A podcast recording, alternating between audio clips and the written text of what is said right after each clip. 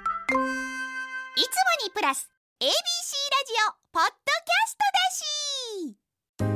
ドキャストだしいつもにプラス ABC ラジオポッドキャストだし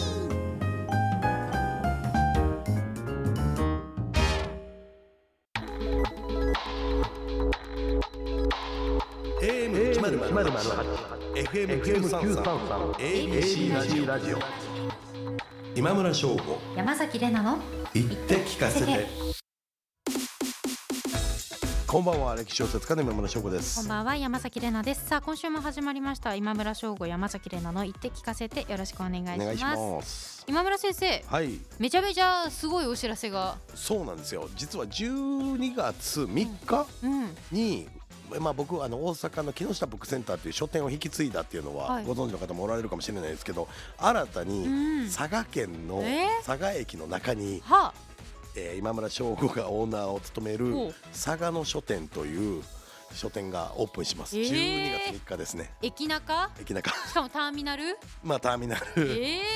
まあまあまあいろいろご縁があってねー、もとなもぜ佐賀もともと僕佐賀でデビューしたんですよえー、佐賀の地方の文学賞でデビューしたってことがはい一つと、はいはいで、まあ、佐賀が再開発されたんですけど、まあ新幹線がねあそそこうそうそうとかあったんですけど便利になりましたから水害のせいでうんちょっと2年前ぐらいに書店が撤退しちゃって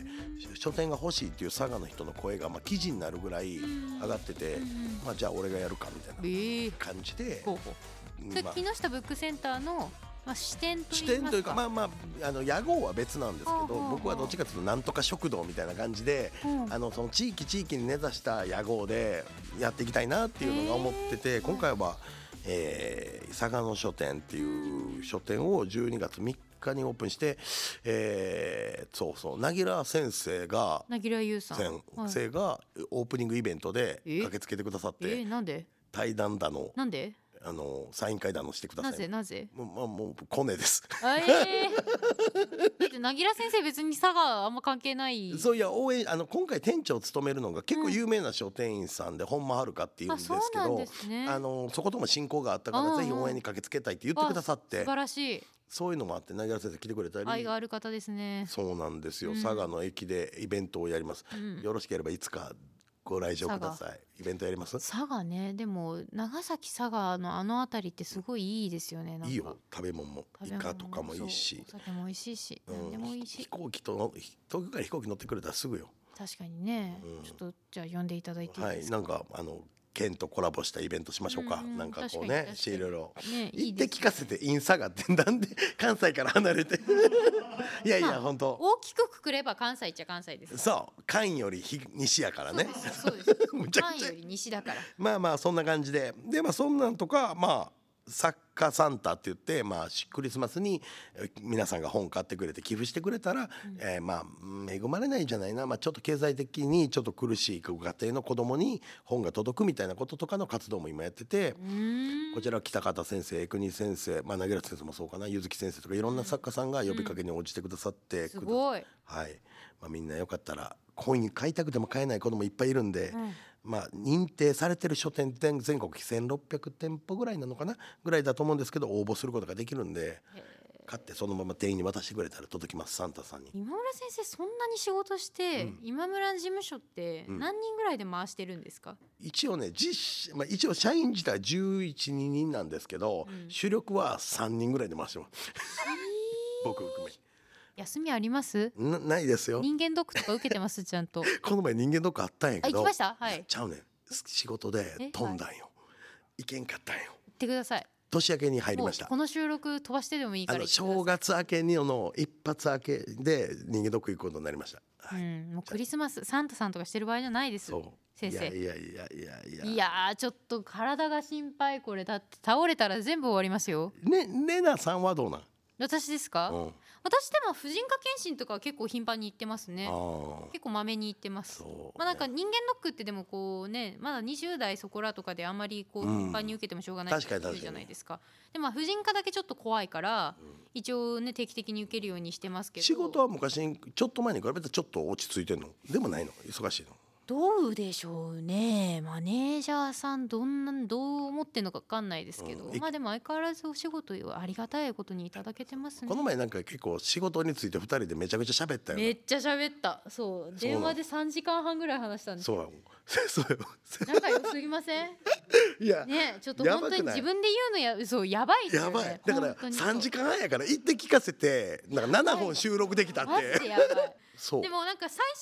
お初はあの私の仕事の 相そ談の相談といいますか、その今書こうとしてるその小説の内容につうんいそうそうてそうそうそのまあどういうふうに展開していけばいいかみたいな相談をしてたんですよそ。での終わった後にうんえっと、今村先生が今抱えてて現在進行中のプロジェクトの話をしたりとかいくつか聞いて、はあっていう話をしててほんでなんかこうお互いすごこいれから仕事頑張ってこうねみたいな話の中でどういうふうに行きたいんやろうとか言ってたら3時間見たら今3時間33分喋ってるよスーパーしゃべっ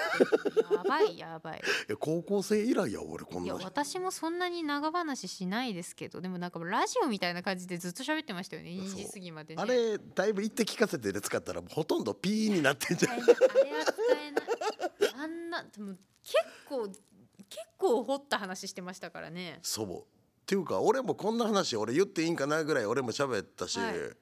聞いてもいるような気も大す丈夫るですあの口硬いんでうん、俺も大丈夫言わないよいや別にネガティブな話とかしてないよでねない結構本ネガ当ティブにな話はしてないむしろ今後こうやっていきたいよねこんなんなりたいよねっていうマジで結構明るいというか前向きな前話しよう向きよ、な話でしたね今の課題これだよねっていうう、ん何だったんだろうあの30やけど俺すげえ楽しかってそうてかねあの会った時に話せばいいんだけど、あうんお互いまあここの場以外でお仕事お忙しいから、うん会う機会もないしそうどどうしようと思ってでもなんか立って聞いちゃうなら聞いた方がいいなでかつ LINE でうん文章で打つとそうそうそうえぐい長いから、そう最初 LINE でいいです LINE 電話どちらがいいですかって聞いて「あ俺どっちでもいいよ」って聞いたら、まあ、電話になったんよねそれで小説の話とかいろいろしててなんかの方がなんかポンポンって返せるかなって今村先生もで私は今村先生と話しながらずっとメモ取ってたよずねーっとカリカリカリカリってメモ俺俺けど一番あのハイライトで俺何教えてんねやろと思ったのはワードの使い方のなんかさ違うんで私のパソコンに入ってるワードが使いづらくて使いづらくて仕方ないそうえこのアイコンのここにこのボタン ないとか言ってでそれが実際ないんですよ俺ねなかったよなバージョンがちゃうなかかって。ったのここにこうやってどこううやっしたらいいんだろうてレイアウトをいじくってとかで俺もパソコン教室のけ先生みたいな結局解決してないしねそれそうどあうれしたらいいんだあろうれ深夜1時ぐらいにやってたんやと思ってうんもう全然ややべえわばいやばだいけどあれのまあさらにこう仲良くなれたというかまあなんかなった感じはするんでラジオにとってもプラスだったいのやかなありとがたいですよいやありがとうございますいやほんとそそんなにお時間いただいちゃったから私もちゃんと書かなきゃなというふうにや改めて気をねいや引き締めたありがとうございますいところやですごくいい話ができそうな気配は出てますはいでもそうせキャラクターのね、設定自体はねうんよかった結構リアルですうよねんそうそうよかったよかだった話の運び方とその一人最後う称んにすとるかか三人称技術的なとことかねいやそうなんでそうすよね難しいな、はい頑張ります、さあはいということで この後はですねゲストの方をお迎えします英語にないなら作っちゃえこれで伝わる直訳できない日本語の著者で通訳者の橋本美穂さんをお迎えします橋本さんご面識ははないと思いますねはい本当ですか私もないんですけれども、はいちょっと後ほどプロフィールも紹介させていただきます、今村翔吾山崎怜奈の言って聞かせて最後までお付き合いください AM 一ゼロゼロ八、FM 九三三、ABC ラジオ。今村翔吾。山崎怜奈の言って聞かせて ABC ラジオがお送りしています AM1008 FM933 ABC ラジオがお送りしている今村翔吾山崎怜奈の言って聞かせてでは本日のゲストの方をご紹介します英語にないなら作っちゃえこれで伝わる直訳できない日本語の著者で通訳者の橋本美穂さんですよろしくお願いしますよろしくお願いします。よろしくお願いしお願まいす。しますすごいシャキシャキなさってますけど、 ご出身が関西と。あ、そうですね。はい出身関西のとどのあたりですか？神戸のあたりです。神戸。あとアメリカのあたりです。アメリカ。はい。そうなんでいやすね。、関西じゃなくてアメリカの方が強いんじゃない？のが強そうな気がしてきた。関西人で別にそんな見たことないかもしれない、うん、そうかもしれない、はいじゃあちょっと早速プロフィールの方ご紹介させていただきます、アメリカテキサス州ヒューストンのご出身で幼少期をカリフォルニア州サンマテオで過ごし慶應義塾大学総合政策学部をご卒業その後キャノン株式会社に勤めながら通訳者養成学校夜間コースを修了し通訳者になることを決意現在はフリーランスの会議通訳者として活動されていますこれまでに担当した案件は6000件以上月間英語学習誌 CNN イングリッシュエクスプレスで人気コーナー英語にないなら作っちゃえを連載中ですほうこれが書籍化されたということですよね、はい、そうです。この黄色い本です。黄色い本ありがとうございまめすっちゃお目持ち立いつなただいてしかもあの私よりはるかに目立つこのふなっしーの確かになんでふなっしーが推薦してるんですかここれれですねあの英語にない言葉をこう訳すことになって非常に苦労した仕事の一つだったんです、うんはい、梨の妖精の通訳なるほど難しそうでしょあーなっしあーのって人いでうすそう語尾をそうなんですどう訳すのかでこれをどう訳すのか、まあ、どう表現するのかっていうはい世界なんですけど、まあ、結論から言うと英語の末尾にも「なし」をつけちゃえとほーでもその「なし」はペアとは訳さないうんとか、うんいろんなこあうー魂胆を込めて、確かにえー音としてのなっしーですもんねそうなんです「I'm so happy to meet you all なし」ってやりました。 あーめっちゃか初わのいいユイロが来たそりゃそうだなるほど、えーで その時のご縁で8年前ですかね、はいはいはい、あの応援して応援しに来てくれましたう。橋本さんの通訳はざっくり染み渡るうん感じがしたなしってへー推薦してくれてるんですね。難しそうやね確かに難しいですね。ざっくりしか染み渡らないんですよ。はい、うんあとピコ太郎さんの通訳もなさったということですけれど、これも難しかったですか。はい、同じ舞台でこれは東京のあの中心にある外国人記者クラブっていう場所に、はいはいはいあの普通はですねもうダライ・ラマとかあほのう代々総理とかが来ほてう大切な話をする、まあ、文化でいうとスポーツ選手とか、有名なとこですよねは方が来て話すところにピコ太郎が出てきたと。はいいはいでそれはあの PPAP が再生回数がすごく多くって、うんギネスのギネスの記録をね取られたんです。はいはいでそのことを海外に伝えるための記者会見だったんです。おまあフナッシーもニューヨークにデビューしてきたなしっていう話をまた報告するためにその同じ外国人記者クラブにほあの登壇されたんですよ。うんだ私の土壌はビジネスはいなんです。はい。で普段梨の妖精とかコメディアンとか訳さないんですけども、その私の戦場にこの2人が不意に現れたっていう事件が起きたんですよ。でもこうふなっしーはね語尾にこう独特のなっしーがつくからまあほうわかるんですよ難しいのが。確かピにコ太郎さんはまあ普通に日本人じゃないですか。確かうに、うん何が難しかったんですか。人間ですもんね一応人間ねです。そうそうそうなそんうですけ ども彼はこう一発ギャグがすごいキレッキレなんですよ。うんうん例えばう。ん、え驚き桃の木20世紀とあかあああああ。うん、今まで私がえー歌を歌うとお客さんが3人とか10人しかいなかったのに今日はこんなに集まってもらって「ありがたまきこうじ」とか「驚き桃の木にあスりテーキがとたまか。き工事は通訳しにくい。どうすんの難しい。そうなんですよあの練りに練った通訳っていうのはもちろんきっとできると思うんですよ、うんでも私の仕事これ、はいあの醍醐味でもあり、うんあのアドレナリンがこう出る瞬、うんあの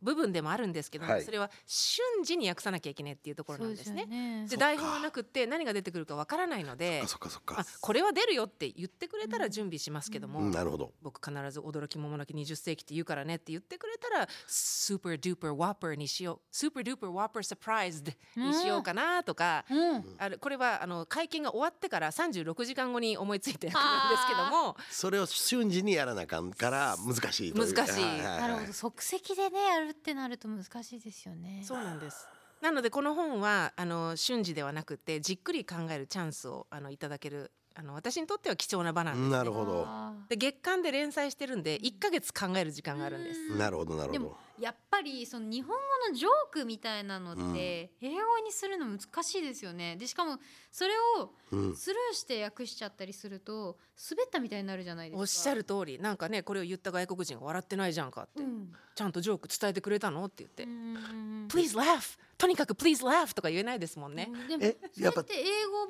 英語から日本語でもありますよねでも同じパあタりますーンがうんあります。英語ならではのジョークの言い方が日本語で通訳するときに難しいありますね。でも日本人優しいからとりあえずみんな笑ってるから笑っとこうみたいなのでなんとか救われたりするんですけどね。なるほあどとねあの説明をすれば必ず伝わるんですよ。はいはいあこういう日本語ではこうだからここで面白いんだよっていうことですよねそうなんですそうはいはいはいととまあ、これはギャグではないですけども例えばこれは、えっと、ここで中締めとさせていただきますって言われた時に、中締めっていうのはねって言って解説すれば伝わるんですけども、それをしてる間にこう会話の熱って冷めてっちゃうんですよ、うんシューってう。んでジョークなんかは全然面白くなくなっちゃうし、うん解説が終わった時点であ次行こうかみたいになっちゃうんでね中締めってどういうの中締めは「Let's go home 」 もう帰ろうってあもうだから中締めじゃなくて終わりってそう訳したらいいよ訳ねすんですようんついてる。うん確かにうんだってねお笑い芸人さんのそのネタだったりとうかんボケだったりとかをその場で解説されることほど地獄ってないですからねしかもそれで止まるしやっぱ確かに確かに確かにわ笑いの部分を解説されちゃうというか訳されるというかなんか何説明されちゃうってうんうん難しいですよね。いやだから僕味をなくしちゃう僕ら歴史小説時代小説家が一番翻訳本が多分ジャンル的に少ない理由も多分そこに結構あって、ん日本だけ特有のものがいろいろありすぎてそうですねつ伝わらんとかそれを説明するとめちゃくちゃ長くなっちゃうとか確かに役職とかもやっぱ結構不思議なもんがいっぱいあったりうんなんおかしそういう日本独そう特ですよのね文化を含んだ通訳とかもありました今まで。ありますね歴史の話とかあとちょっとお偉い方のビジネスの経営者のトップの方の通訳も多いので、うんあの今夜の白バカマとかそういう言葉が出てきたりしますよね。はいはいえじゃあ例えばこう米100票とかっていう話が出てきたらそれもその背景を言わずにどうやってやんのあ大体何何パン何ポンドとかはいはいはいはい言わなきゃいけないんですからねでも換算できませんからいやねそうやねあのマイルもフットもやっぱり訳せないですから逆に僕今最近時代小説でイギリス人の主人公のパート書いてた時に全部マイルとかヤーマイヤードやったっけ直すに直すのがめっちゃ大変やった。うーん何畳とか畳マット6枚分とかねそう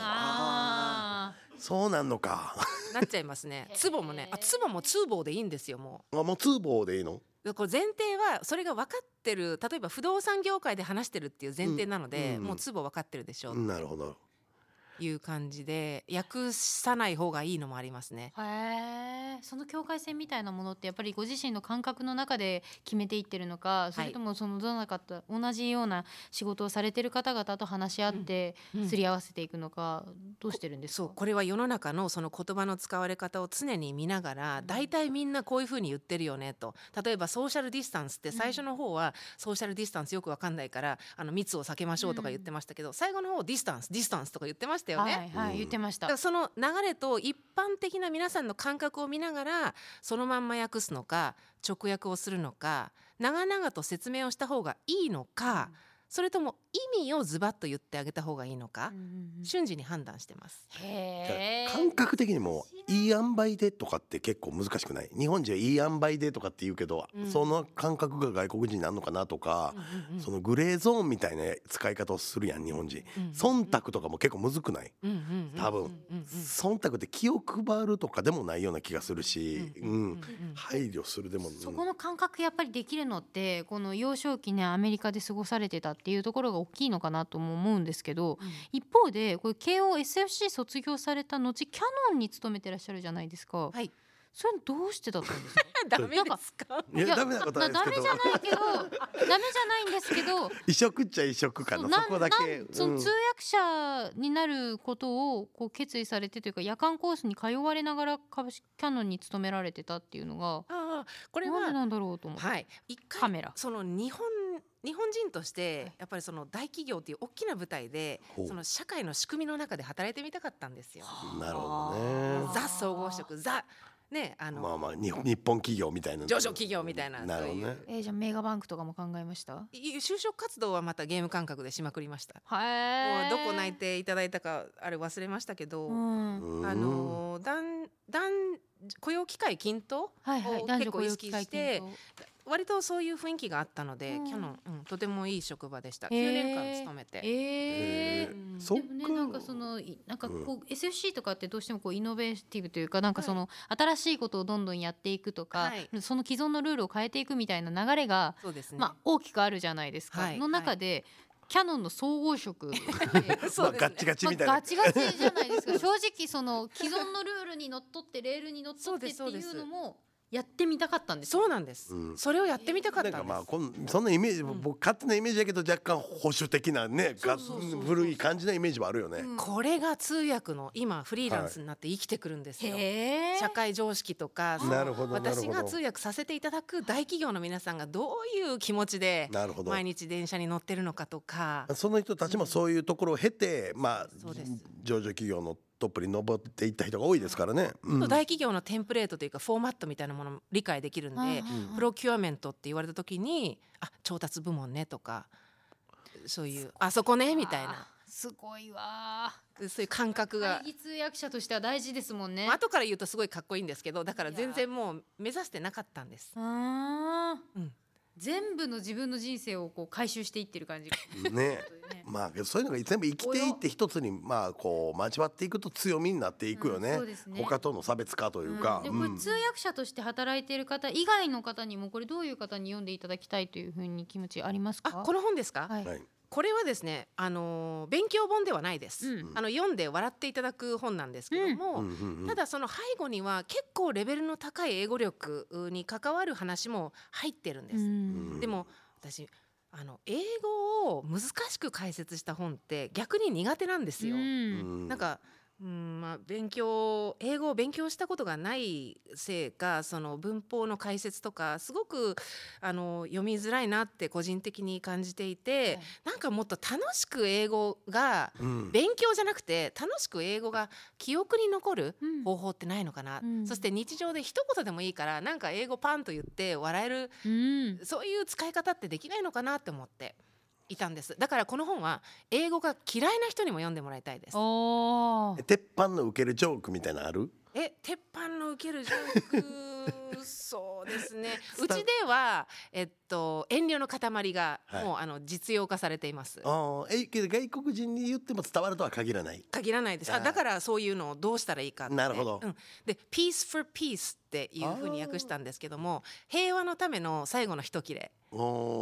お。でこれでも考えていただきたいのが食べた方が平和なのか残した方が平和なうのかん状況によりますよねうんだからこれは正解を暗記させる本じゃないんですよ。でしかもなんか橋本の役それいまいちなんちゃうかって私だったらこういうねみたいなものを刺激したいんですね。へえお借りしていいですかそこで考え始めるというか。はあでもこれ音声もくっついてるんですねあそうなんですそれでその英語私通訳者だから喋ってなんぼですし、うんうんうんその音声で作った言葉をね、うんどうやってあの実際の会話の中で活かしてドッと場を沸かしてるのかみたいなものを実演したくってはあ「ドヤ顔は?」って「トライアンフェイス」っていう言葉を作ったんですけども逆切れってどう英語で訳すと思いいやます、あえ、わからん。え、こどれういあうこあと。あこれ結構レベル高いやつですよね。すごいああーこうするんだ へえいやなんかその英語の会話の中で逆切れ戦法というかまあうん。ね、あの意図して逆切れしてる人とかいるじゃないですか,、はいはいは本来なら怒られる怒られるべき立場の人が逆に怒り出すって時い。居に、直るってことだよね、要は居。直るっていう、ういん。やこれ難しいですねだからそうなんですよただ最初基本はその日本語の意味をしっかり考えるところから、まあ、確かに。で歴史で言うとあの駆け込み寺とかはいはいはあい。なるほど、駆け込み出られたら、まずその背景をして、女性から離婚ができなくてとかっていうこととかを理解しておかないと。そうですそのどこを抽出するかがわからないってことですよね。そうなんでするほど。テンプルじゃないですもんねどうどうするんですかそうですよね、うんだ。からこそえっとこれは載ってなかったと思うんですねれん連載の方で最新号の方で出ているものなんですけども3つ考えたんですよ一つはその離婚の件、はい昔の時代背景もう一つはなんかあの鍵をなくしたらあのあ、そっちもあるか。ええ鍵の110番みたいなおなるほ店どありますよね、はいはい駆け込み寺とかはいパソコンが壊れたら、はいはいはい。駆け込み寺っていう SOS SOS 的なうんはいそれから3つ目はちょっと本当に深刻な相談をしに行く、うん命の相談窓口相談窓口とか3つあるのを一言でどう訳すかはいあとかね、うんー、難しいえでもすごいこれ本当すごい食わず嫌いとか、で日本語独特のきゅ確かに言葉じゃないですか、うんそれも「avoid like this like the 納豆」とかそうですねああこう俺は 俺は英語力言わ高くれたないらかわらる言われたらなんかあーあーってあの外国人が最も避ける日本の食べ物の一つがる納納納豆豆だから代名詞として使ってるってことだよね、でなこるれほ美ど味しいよって言ってお箸で立ててこうやって混ぜてニョーンとかやった時点で食わず嫌いが起きるじゃないですか匂いといいなるほど毒味する確かに毒別腹とか別腹か日本語独特確かになそう別別腹腹もってだって英語で言わないですもだんから直訳しても面白くないってことなんですよ、うんうんセパレートうんスタメそうそうそうスタマックって言っても、えないからそんなのって Appetite はあスイーツのための第二の胃袋的なこと、そそううん、ってこと、だからもう一回リセットされちゃうってことですよねそう満腹がうんうでも2つあるって言っただけではそのあそれは満腹だけど食べたいっていう気持ちが乗らないじゃないですか、うんなるほどセパレートストマックじゃないな確かにうん、あだからその食欲を刺激し直すっていう英語にしてあーすごなるほいどなすごいあのそういう実ことか際胃が動くらしいですけどね広がるらしいですけどね好きなもの見たらなるほでもでもちょっとキレッキレっていうそのその喋りとかええええあとえ辛口のお酒とかのキレッキレ鬼シャープなんですねそうキレッキレどは鬼は通じんの鬼いやは通じないんですけども、訳さないことによってちょっと日本語もちょっと輸出してみたいあな鬼あなるほーど鬼うん、このあのキレっていうのも頭が切れるああとはダンスとかでキレのある動き、はいそれから日本酒のキレのいい辛口のうんやつもありますよね、うんあともう一つえっとブチ切れるっていうのもありますよね、はいはいちょっと違うかもしれないけどでこれ4つ全部に当てはまる英語は見つからなかったので鬼にしました鬼シャーもうこれを機に鬼輸出したろうと思ってプうわおもろで鬼って英語あるんですけども、はいあのこれはねクッキーさんに教わったんですけど、はいクッキーさん鬼の話するの好きなんですほようね。ほうほでうその時にどうやって言おう野かな生爆と弾思のってクッキーさんですそかうですはいはい鬼の手とか持って帰ってくるうもんんねうんうんうんそうそうでオーガーって言うんですよ、うんオーガーっていう英語があるんですけど、全然面白くないのでシャープライクあオーガーとかオーガーうんでもまあ確かにな説明あ的鬼ですにもんね金棒っていうのがあるんですけど、あはいオーガーがアイロンクラフ持ってるって言ったら、うんなんか鬼がゴルフしてんのかみたいな誤解になっちゃうじゃないですなかるほどあー確かにそあいや面白いーそういうことね う、うん欲しいこの本俺年めっち末ゃ面白い海外年末海外行く予定ちょっとできそうやからあこれ本当ですか鬼シャープ使おうかな使いたくなるでしょ 使いたくなる鬼シちャょーっプとありがとうそうそうそうございます具体ギャップ萌え的とかなもページの話もねしたらなんかますますこの本すごい面白いなと思いましたが、改めてこの英語にないなら作っちゃえこれで伝わる直訳できない日本語現在出版されていますそして連載も続いてるということでね、はいはい CNN イングリッシュエクスプレス皆さんぜひチェックしてみてください、ということでここまでのゲストは橋本美穂さんでしたありがとうございましたありがとうございました。 AM 一ゼロゼ八 FM 九三三 ABC ラジオ今村翔吾山崎れなの言って聞かせて？AM 一ゼロゼ八 FM 九三三 ABC ラジオがお送りしている今村翔吾山崎れなの言って聞かせてエンディングのお時間です。はい橋本さんパワフルでしたね。うん